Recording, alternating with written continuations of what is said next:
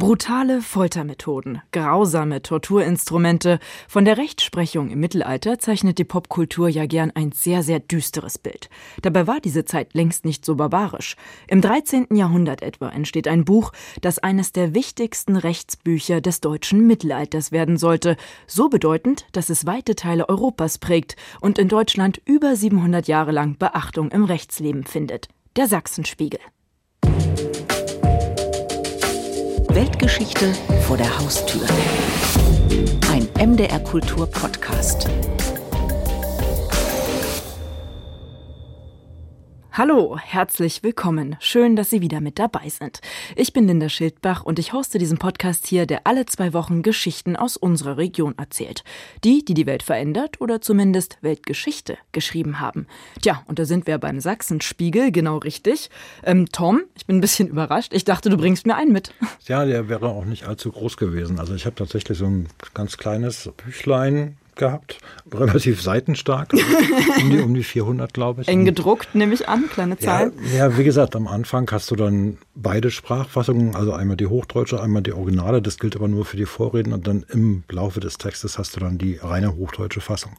Und das ist schon selbst sehr spannend zu lesen, weil man ja wirklich damit sonst nicht so konfrontiert wird und mhm.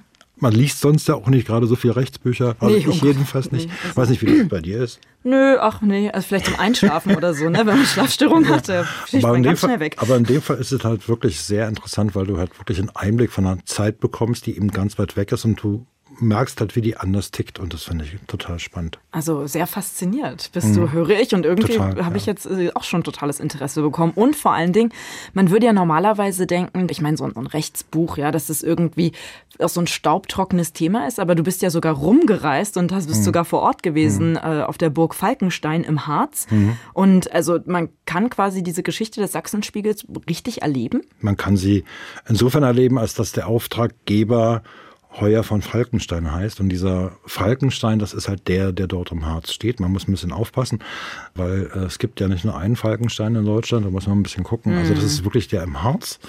Und erstmal ist diese Burg wunderschön gelegen, aber das erzähle ich ja dann auch im Beitrag. Das und kommt alles Dann gibt es halt noch eine Ausstellung, aber auch das kommt im Beitrag. Und das ist wirklich, also allein die Fahrt dorthin ist sehr schön und das ganze Thema hat eine ganz große Spannbreite, weil man halt wirklich lernt, mit anderer Leute Normen zu denken. Manche Sachen sind total erstaunlich. Also wenn es in diesem Passus gibt, du sollst halt die Hunde an die Leine nehmen. Ähm, das dann denkst du halt, das gibt's halt auch. Ja, 13. Klar. Jahrhundert. Ja, Hund, den, äh, den Hund, den man ans Feld mitnimmt, soll man an der Leine führen, damit er keinen Schaden anrichtet. Könntest du dir an jedem Dorf auch ja. vorstellen als Schild und dann ist auch gut. Das ist schon interessant, ja. Da brauchen wir gar nicht lange weiter reden. Die ganze Geschichte zum Sachsenspiegel, die hören Sie jetzt im Feature von Thomas Hartmann, gesprochen wie immer von Conny Wolter.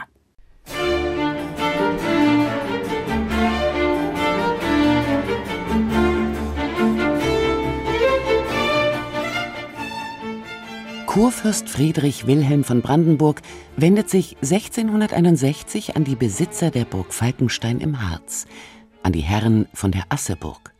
Sie besäßen doch das erste Original des alten Sachsenrechts, also das Original des Sachsenspiegels, dem bedeutendsten Rechtsbuch des deutschen Mittelalters. Er hätte das gern. Tatsächlich wandert es nach Berlin. Dieses wahrhafte Autographum des Sachsenspiegels, wie solches auf dem Hause Falkenstein, zuallererst zusammengeschrieben. So lassen die bis dato Besitzer notieren, womit sie nichts anderes behaupten, als dass der Sachsenspiegel auf dem Falkenstein entstanden sei. Was der Kurfürst nun sein eigen nennt, ist indes kein Erstexemplar, sondern eine Schrift von 1473. Die Burg Falkenstein, das heißt unsere Burg Falkenstein, liegt im Ostharz. Man muss aufpassen, denn es gibt noch etliche Falkensteine in Deutschland. Im Mittelalter gab es ja im deutschsprachigen Raum so 25 bis 30 Falkensteine. Also unsere Burg Falkenstein liegt im Ostharz über dem Selketal, vielleicht zur geografischen Einordnung im Dreieck zwischen Aschersleben, Hettstedt, Quedlinburg, da irgendwo zwischendrin. Wir liegen hier tatsächlich auf einem Bergsporn oder einem Felsplateau über der Selke.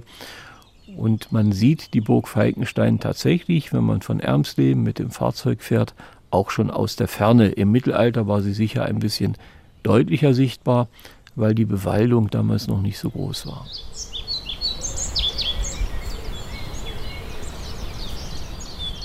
Es hat etwas Schwärmendes, wenn Joachim Schimalla, Direktor des Museums Burg Falkenstein, seinen weitläufigen Arbeitsplatz beschreibt.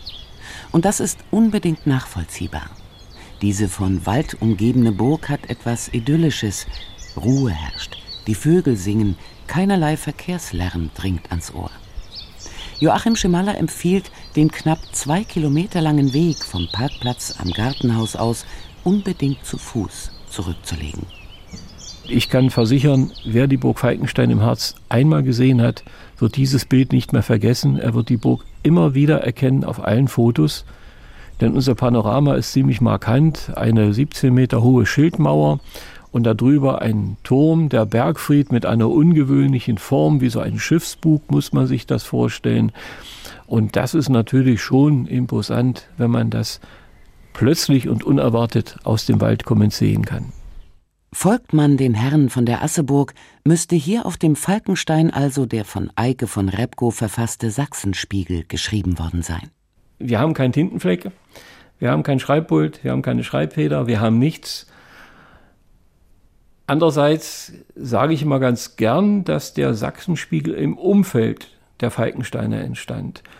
Ich denke mal, dass der Sachsenspiegel ohnehin über einen längeren Zeitraum im Kopf des Eike von Repko entstand. Und eigentlich ist es dann völlig egal, ob er am Ort XYZ alles auf einmal niedergeschrieben hat oder an verschiedenen Orten immer ein Kapitel. Wir werden es wahrscheinlich auch nie wissen. Wir wissen nur, dass der Sachsenspiegel zwischen 1220 und 1235 entstand in einem Raum zwischen Elbe, Saale und Unstrut.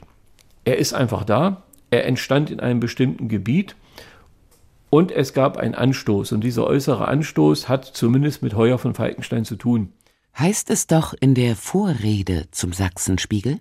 Nun dankt alle zusammen dem Herrn von Falkenstein, der Graf Heuer genannt wird, dass dies Buch auf seine Bitte in deutscher Sprache abgefasst worden ist.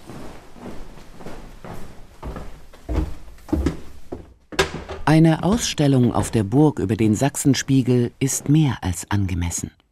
Zu sehen sind etwa Urkunden als Faksimiles, in denen Eike von Repko und Heuer von Falkenstein auftreten, die legendäre Notiz der Herren von der Asseburg oder ein Bleiglasfenster aus den Anfängen des 20. Jahrhunderts, wo man also dargestellt hat, Eike von Repko und Heuer von Falkenstein bei der Arbeit am Sachsenspiegel. Ist übrigens auch ganz interessant, wenn man sich das anschaut, dann sehen wir, den Eike von Repko am Schreibpult schreiben und Heuer von Falkenstein mit verschiedenen Papieren. Ja, jetzt ist die Frage, diktiert er ihm etwas oder diskutieren sie über bestimmte Passagen? Also es ist wirklich eine Arbeitssituation, die man dort sieht. Aber ich könnte mir vorstellen, dass es genau so gewesen ist. Aus dem Sachsenspiegel Landrecht, erstes Buch, Artikel 1 Gott hinterließ auf Erden zwei Schwerter, die Christenheit zu beschützen. Dem Papst ist das Geistliche bestimmt, dem Kaiser das Weltliche. Dem Papst ist auch bestimmt, zu gewisser Zeit auf einem weißen Pferd zu reiten, und der Kaiser soll ihm dann den Steigbügel halten, damit der Sattel beim Aufsitzen nicht verrutscht. Dies ist die Bedeutung des Vorgangs. Alles, was dem Papst Widerstand leistet und was er mit geistlichem Recht nicht zwingen kann, das soll der Kaiser mit weltlichem Recht zwingen, dem Papst gehorsam zu sein. Auf gleiche Weise soll die geistliche Gewalt dem weltlichen Gericht helfen, wenn dies nötig ist.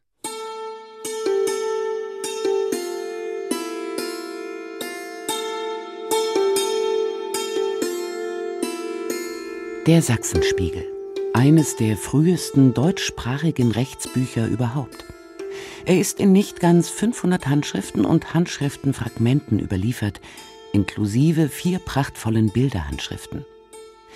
Heiner Lück, emeritierter Universitätsprofessor für bürgerliches Recht und Rechtsgeschichte an der Martin-Luther-Universität Halle-Wittenberg. Rechtsbuch impliziert in der Regel den Umstand, dass dieses dort aufgeschriebene Recht nicht von einer Autorität, also von einer Herrschaft in Kraft gesetzt worden ist, also was das moderne Bild ja prägt, sondern es ist die Aufzeichnung von bisher gelebtem Gewohnheitsrecht, das eben um diese Zeit, kurz nach 1200, aufgeschrieben worden ist. Das Neue an dem Sachsenspiegel ist nicht das Recht, was er enthält, sondern die Schriftform. Und er bildet das Recht der Sachsen ab. Deswegen auch Sachsenspiegel.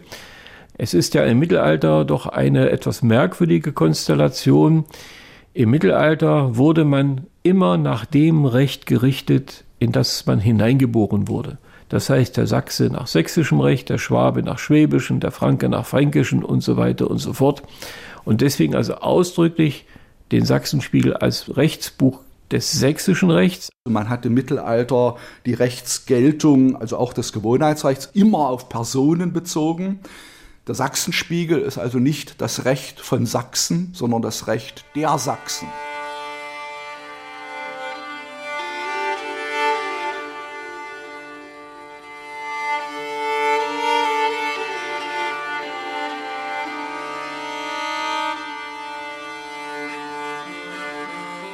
Der Sachsenspiegel gilt als das bedeutendste Rechtsbuch des deutschen Mittelalters. Er war in einigen Gebieten Deutschlands in der jeweiligen historischen Gestalt bis in das 19. Jahrhundert geltendes Recht in Teilen, etwa in Thüringen noch bis 1900, bis zum Inkrafttreten des deutschen bürgerlichen Gesetzbuches.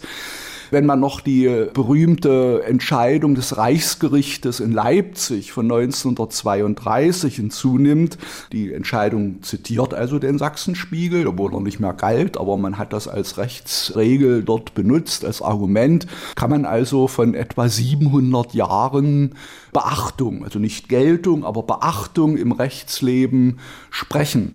Schon diese zeitliche Dimension spricht für die Bedeutung des Sachsenspiegels. Aber da ist auch noch die enorme Verbreitung. Es erscheint bald eine Übersetzung in kölnischer Mundart. Der Sachsenspiegel erreicht die Grafschaft Holland. Vor allem aber dringt er in Verbindung mit dem Magdeburger Stadtrecht, örtlich bearbeitet, bis weit nach Osten vor, dorthin, wo sich heute Rumänien, die Ukraine, Weißrussland oder die baltischen Staaten befinden. Und das hat bis heute nie wieder ein deutschsprachiger Rechtstext erreicht. Aus dem Sachsenspiegel, Landrecht, zweites Buch, Artikel 27, Absatz 4, Auszug. Jeder, der über bestelltes Feld einen falschen Weg einschlägt, soll für jedes Rad einen Pfennig bezahlen. Der berittene Mann bezahlt einen halben Pfennig. Und wenn Saat auf dem Feld steht, dann sollen sie den Schaden bezahlen. Hierfür kann man sie auch pfänden. Nicht nur als Rechtsbuch ist der Sachsenspiegel bemerkenswert, auch für Sprachwissenschaftler ist er von außerordentlichem Interesse, stellt das erste größere Prosawerk in deutscher Sprache dar. Also ein wertvoller Textzeuge für das Mittelniederdeutsche, was hier also in dem Elbe-Saale-Raum geschrieben wurde und wohl auch gesprochen wurde. In der Sprachwissenschaft sagt man auch gerne das Elb-Ostfälische. Ja, Westfalen kennen auch alle. Ostfalen war östlich davon, also der Raum etwa südlich von Magdeburg und westlich von Magdeburg bis etwa an die Unstrut nach unten ungefähr. Und von dieser sprachwissenschaftlichen Seite her ist er eben auch ein sehr bedeutendes Sprachdenkmal. Wir können uns das heute, glaube ich, gar nicht mehr so richtig vorstellen, aber die meisten Leute in der damaligen Zeit, die mussten sich sowieso was vorlesen lassen und ob sie das dann noch verstanden haben, ist noch die andere Sache. Und plötzlich ist das, was sie in ihrer Rechtspraxis haben, auch hier in einem Buch niedergeschrieben, in ihrer Sprache. Das muss eine Revolution gewesen sein. Landrecht, zweites Buch, Artikel 51 Absatz 1. Backofen, Abort und Schweinestall sollen drei Fuß von dem Zaun entfernt sein.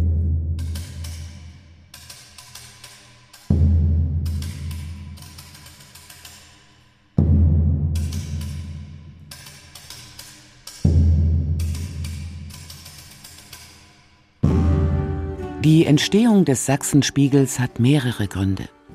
Ein entscheidender ist die Besiedlung des Elbe-Saale-Raumes von Westen und Südwesten her, vermutet Heiner Lück, der ein sehr lesenswertes Buch über den Sachsenspiegel verfasst hat.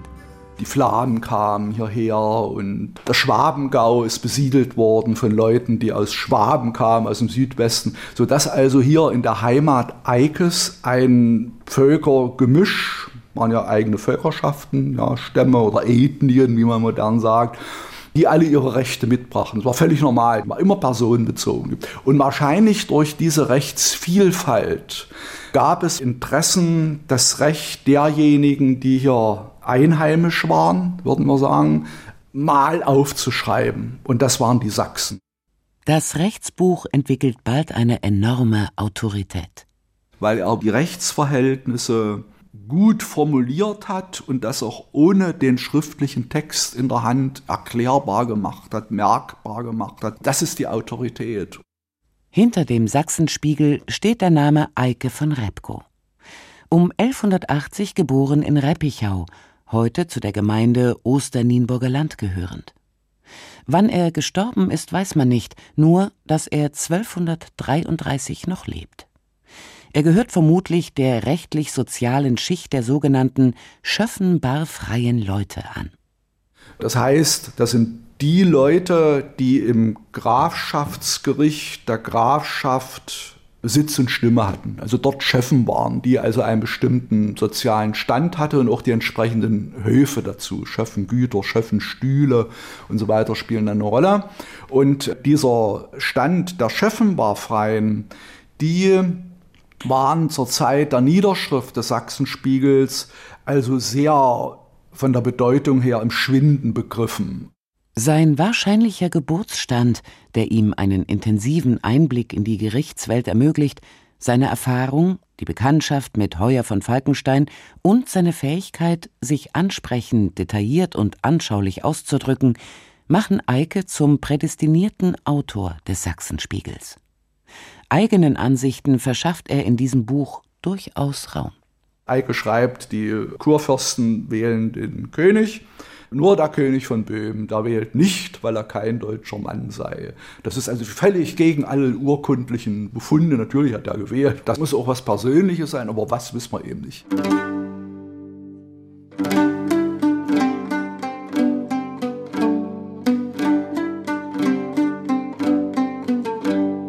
Der Sachsenspiegel gliedert sich in zwei große Komplexe, Landrecht und Lehnrecht.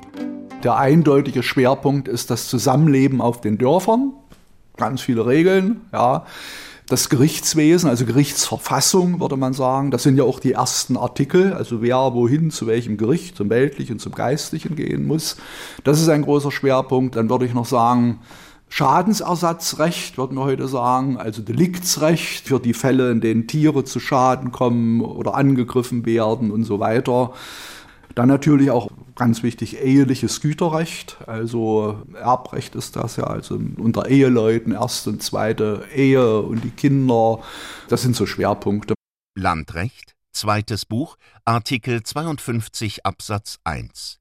Wenn sich Hopfen über einen Zaun rankt, dann greife derjenige, in dessen Hof sich die Wurzel befindet, so nahe an den Zaun wie er kann und ziehe den Hopfen hinüber. Das, was er hinüberzieht, gehört ihm, das, was auf der anderen Seite bleibt, gehört seinem Nachbarn.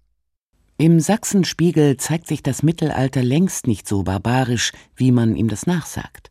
Sicher, es droht die Todesstrafe, bei Vergewaltigung beispielsweise. Der Diebstahl über eine bestimmte Wertgrenze hinweg, wir würden heute sagen, schwerer Diebstahl oder sowas. Den Dieb soll man hängen, das geht auf den Sachsenspiegel zurück. Das ist die typische Todesstrafe. Aber, so urteilt Heiner Lück, die Todesstrafe wird für ganz wenige Fälle angedroht. Auch das Mittelalter war rechtlich verfasst. Es war schon stark verrechtlicht, natürlich in einem völlig anderen Wertesystem als heute, aber das kann man immer sagen gegenüber zurückreichenden Epochen. Sachsenspiegelrecht zum Beispiel kennt auch keine Folter.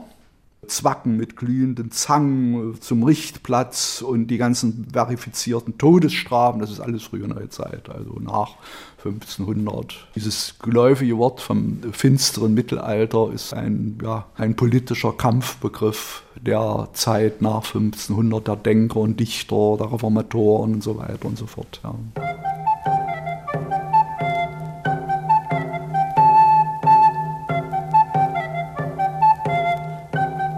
Vielleicht ist jetzt auch der Moment, sich der mittelalterlichen Gerichtspraxis der Sachsenspiegelzeit zuzuwenden.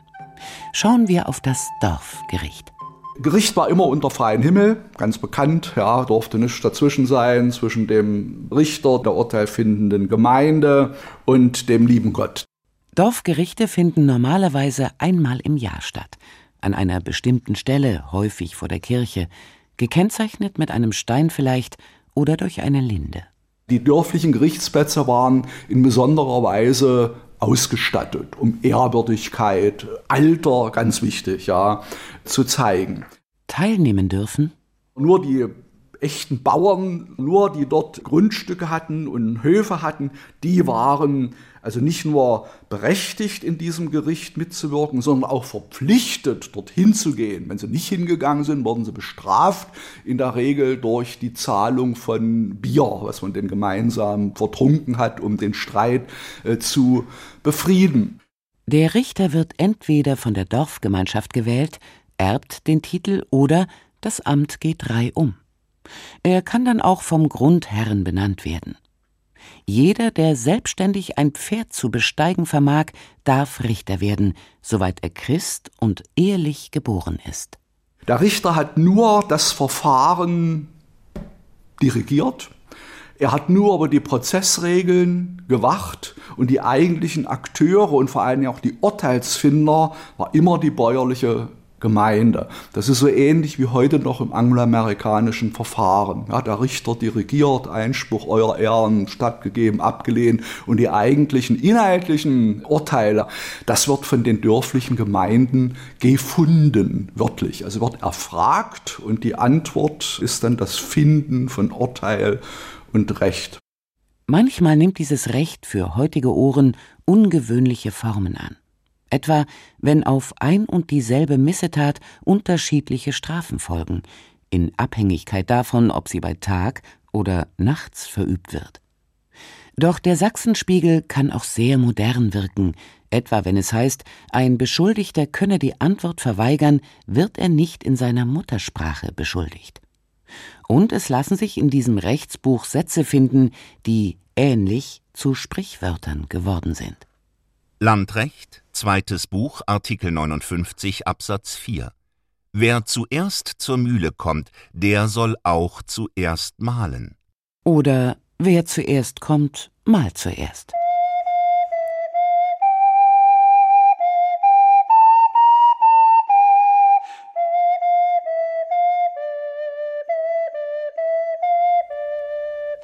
Dass der Sachsenspiegel heute noch so bekannt ist, liegt nicht nur an Eike von Repko und Heuer von Falkenstein, sondern ebenso an einem Mann, der im 14. Jahrhundert gewirkt hat, Johann von Buch.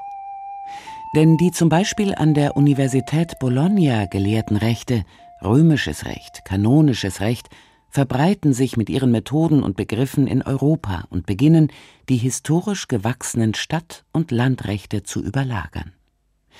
Doch im Falle des Sachsenspiegels hilft eben Johann von Buch, der in Bologna studiert hat. Er versieht das Sachsenspiegellandrecht mit Erklärungen, Kommentaren aus dem römischen Recht, aus dem kanonischen Recht. Er hat mit den Texten und mit den Methoden, mit der Wissenschaftssprache, die er in Bologna studiert und kennengelernt hat, hier das Recht seiner Heimat bearbeitet. Also er stellte, könnte man sagen, so eine Art Synthese her zwischen dem heimischen Recht, laienhaft, keine gelehrten Juristen, mit dem präzisen Gelehrtenrecht, sodass also der Sachsenspiegel nach etwa 1325 weiter galt und weiter benutzt wurden, aber nur weil es diese Glossierung gab, die Verklammerung mit dem römisch-kanonischen Recht wenn das nicht erfolgt wäre, wäre er wahrscheinlich verschwunden in der Rechtspraxis.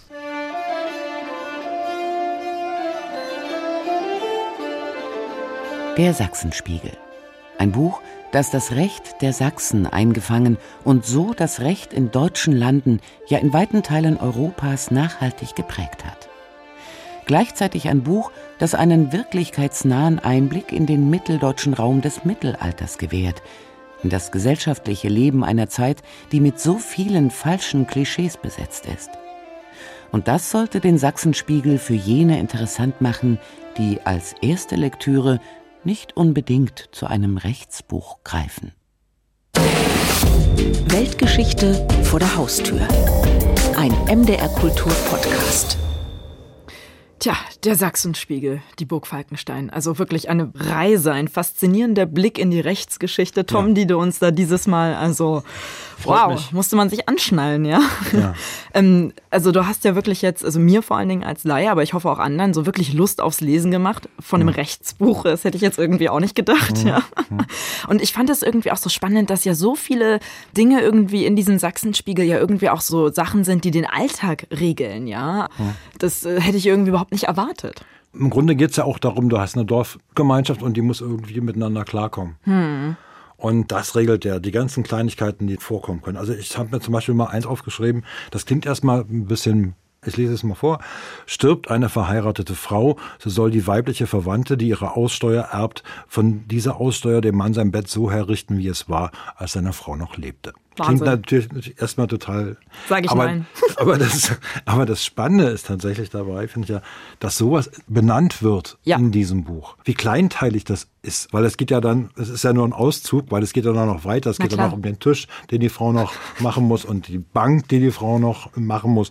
Also gibt es alles noch Sätze für und das ist dann wirklich spannend. Also wie gesagt, in welcher Ausführlichkeit hm. dieser dieses hm. Buch da geschrieben ist und welche Fälle es berücksichtigt. Also gerade auch, wenn es dann so ums Erben geht und in welcher Reihenfolge und mit den wenn der Mann und die Frau und die ja. Kinder und wenn der stirbt und die sterben und es gibt alles. Also und das also mit dem Pfennig fand ich irgendwie auch gut, ja. Also wenn du irgendwie hier über einen falschen Feldweg, also übers Feld irgendwie falsch hm. läufst, ja, dass du dann irgendwie noch für jedes Rad ein Pfennig bezahlen musst. Hm. Ja, ich, fand, ich fand zum Beispiel diese, diese, dieser kleine Satz hier mit dem den ich auch weiter schon erwähnt habe, dass eben der Backofen, der Schweinestall, die sollen drei Fuß von dem Zaun entfernt sein.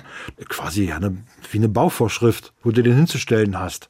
Und das finde ich halt bemerkenswert. Und das also, klingt auch schon so ein bisschen wie, wie so Nachbarschaftsstreitigkeiten schon im Voraus klären. Genau, ne? genau, also da merkt man, klar. da hat sich ja. nichts geändert. Genau, genau, genau. nichts geändert. Hey, dein, dein, Dein Birnbaum. Dein Backofen kommt mir aber hier weg, hier vom Zaun. Genau. Aber der verschwindet Sag das mal, Frau Holle. Ja. Sorry. Andere Geschichte.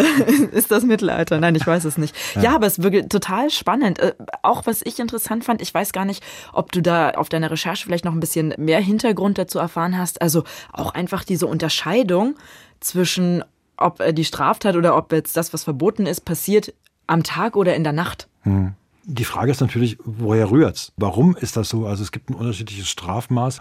Wenn du nachts diese Missetat verübst, dann wirst du getötet oder hingerichtet. Es ereilt dich der Tod. Und wenn du diese Tat tagsüber verübst, dann geht es dir an Haut und Haar. Mhm. Wobei ja das Interessante wieder ist, da schießt du wieder vor, sagst, was heißt denn das? Was heißt das jetzt genau? Kon kon konkret. Aber beim Haar zum Beispiel ist ja klar, kann ja nicht viel bedeuten. Aber so, ab die abschneiden meinst ja, du? Ach so, kann ja nicht sein. So, und dann ist das vielleicht so eine soziale Ächtung dann danach. Ne? Das ist definitiv aber aber auf, Ächtung, ähm, ja. während deiner Recherche hat dir das jemand so ein bisschen, gab es da eine Theorie dazu? Oder? Äh, ich habe mich ja darüber unterhalten mit dem Herrn Lück, mit dem Heiner Lück, der dieses großartige Buch im Sachsenspiel geschrieben hat. Und gab es einen Austausch drüber, gerade über diese Frage. Und da geht es ja auch um Heimtücke und so eine Frage. Ach so, also weil, weil das dann, so dunkel war vielleicht dann auch, dunkel ne? Ist ja nochmal ein anderes Verhältnis und zur Nacht genau, vielleicht. so ne? eine Geschichte, ja. Das steht dann da im Raum, ah, ja. dass man so die Heimlichkeit nutzt. Es kann ja nicht darum gehen, dass man das im Antlitz Gottes tun. Das macht man in der Sonne und in der Nacht. Also ja, darum, darum genau. kann es nicht gehen. Ja. Aber vielleicht also, wirklich hm. wegen, wegen Licht oder Sicherheit oder sowas. Ja, ne? ich, ich glaube, dass tatsächlich, dass er, da wird dieses abgefeimte die Gemeinheit wird da eher noch zusätzlich als zu bestrafender Faktor mit hineingezogen. Mhm, ja. Interessant.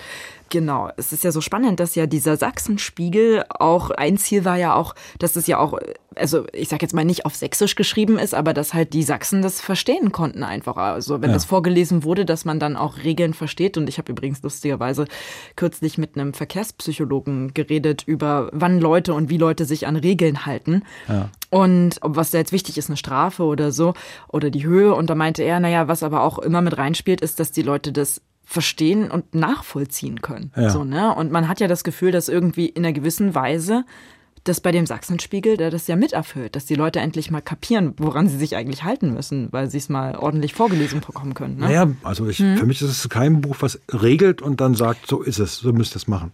Das schreibt ja auch, was ist, was schon da ist, was ja praktiziert wird quasi. Und dann wird es allerdings verknüpft mit, mit Idealvorstellungen auch und persönlichen Ansichten von dem Eike von Rapko. Aber ähm, schlussendlich spiegelt es ja ab, was schon in der Realität vorhanden ist. Und er hat das dann, das habe ich mich eigentlich gefragt, hat er das wirklich alleine äh? Das ist ja, das ist ja genau, es gibt ja, gibt ja so viele Fragen, die so ja nicht klar bea- zu beantworten sind. Also das ist ja immer, man hat ja, wie gesagt, wie hängt Heuer von Falkenstein als Auftraggeber mit Eike von Röttger zusammen? Es gibt natürlich mal eine Urkunde und so, da weiß man dann Bescheid, dass die da mal was zusammen gemacht haben. Aber im Grunde erklärt das ja das Verhältnis nicht so zwischen den beiden. Man weiß nicht genau, wann es entstand. Man weiß nicht genau, wo es entstand. Man weiß nicht genau, wann der Verfasser verstorben ist. Man weiß nicht, man weiß vieles halt nicht. Es gibt halt viele Vermutungen und viele Fragen sind halt ungeklärt und ich denke, sie lassen sich auch nicht klären. Also ich gehe davon aus, dass der selbst geschrieben hat. Das ist ja schon mal nicht gesagt. Eigentlich, warum ich das mache, weiß ich nicht. Es ist halt Hast du so ein Gefühl? Intuition im Grunde genommen. Und Mehr kann ich da gar nicht hineinwerfen. Ich gehe davon irgendwie aus. Ich gehe davon aus, dass der Heuer von Falkenstein ihm den Auftrag gegeben hat, dass er das so machen soll. Es ist ja auch witzig, dass ja Eike von Rapp gesagt ist, es hätte ein lateinisches Original gegeben und er würde das jetzt ins Deutsche übertragen. Heiner Lück will natürlich auch andere Möglichkeiten gelten lassen, aber er neigt schon dazu zu sagen, dass dieses lateinische Original gar nicht existiert. Und er wollte sich dann damals einfach äh, quasi, weil das so ein bisschen Ja, schicker geht, war, es geht so natürlich darum, dass du halt, sagen. dass du halt sagst, na ja, ich habe jetzt erst die Gelehrtenversion Mhm. äh, geschrieben und nun schreibe ich fürs Volk. So, Das- so. damit's auch, also ich ich kann Ja. mich dem auch öffnen und da Ja. auf die, die Ebene des Volkes runter. Aber das Spannende ist natürlich auch, dass die natürlich auch auf einmal so ein Werk haben, das, Ja. äh, das in ihrer Sprache ist. Das finde ich halt auch so bemerkenswert. Also, das ist halt irgendwie so was Besonderes. In einer Zeit, die Bücher so nicht kennt, ja, ja, Ja. ja. Und auch wo, wo Sprache natürlich noch wo das ja alles noch nicht so in diesen. Massen Ja. existiert. Ich glaube ja, dass man ja ganz viel, das fängt ja damit an, dass man ja immer sagt, naja, wie ist das hier mit den Ländern? Also Klar, wir reden von Sachsen, aber eigentlich sind wir ja am Harz. ne? Ja, also ja. heutzutage würden wir sagen, äh, sag mal, das ist ja Sachsen-Anhalt. Ja, ja. Macht ja auch schon einen Unterschied, ne? Also die, die Ja. ganze Geografie damals. Ja, man muss eine andere Zeit denken, man muss eine andere Beziehung zwischen den Menschen denken, man muss eine andere Sozialisation denken. Das Ding ist halt, dass man natürlich das nicht so kann. Also man kann es Ja. einfach nicht, weil du ja, du blickst immer mit den Augen eines Menschen aus dem 21. Jahrhundert da zurück und du ertappst dich immer wieder dabei, dass du halt mit deiner Denke da rangehst. Aber was willst du auch anderes tun? Du kannst, du bist halt immer nur der Mensch, der du bist. Also, äh, Trost. wie ist mein, hm? Trost finden wir in dem Gedanken, dass es auch im 13. Jahrhundert schon Nachbarschaftsstreit gab, Ja. der sich wahrscheinlich nie verändern wird. Den wird es wahrscheinlich auch im Weltraum geben. Ja, das Dann, ist das ne? ewige Kontinuum Ja. des Gleichen, des immer Gleichen. Genau. Also, wenn Sisyphos heute bestraft werden müsste, dann würde er wahrscheinlich heute Ja. mit dem Nachbarn über Birnen streiten. Und das in einer Tour. Das, das wäre ein gutes Ding, ja. Das glaube ich. Tja, und ich finde, das passt ganz gut. Weitere spannende Weltgeschichten vor der Haustür, die hören Sie in unserem gleichnamigen MDR Kultur Podcast. Den finden Sie in der ARD Audiothek und überall da, wo es Podcasts gibt. Und wenn Ihnen das gefallen hat, was Sie heute gehört haben, dann geben Sie uns doch eine schöne Bewertung und abonnieren Sie uns. In zwei Wochen gibt es dann die nächste Folge von Weltgeschichte vor der Haustür. Machen Sie es gut. Tschüss.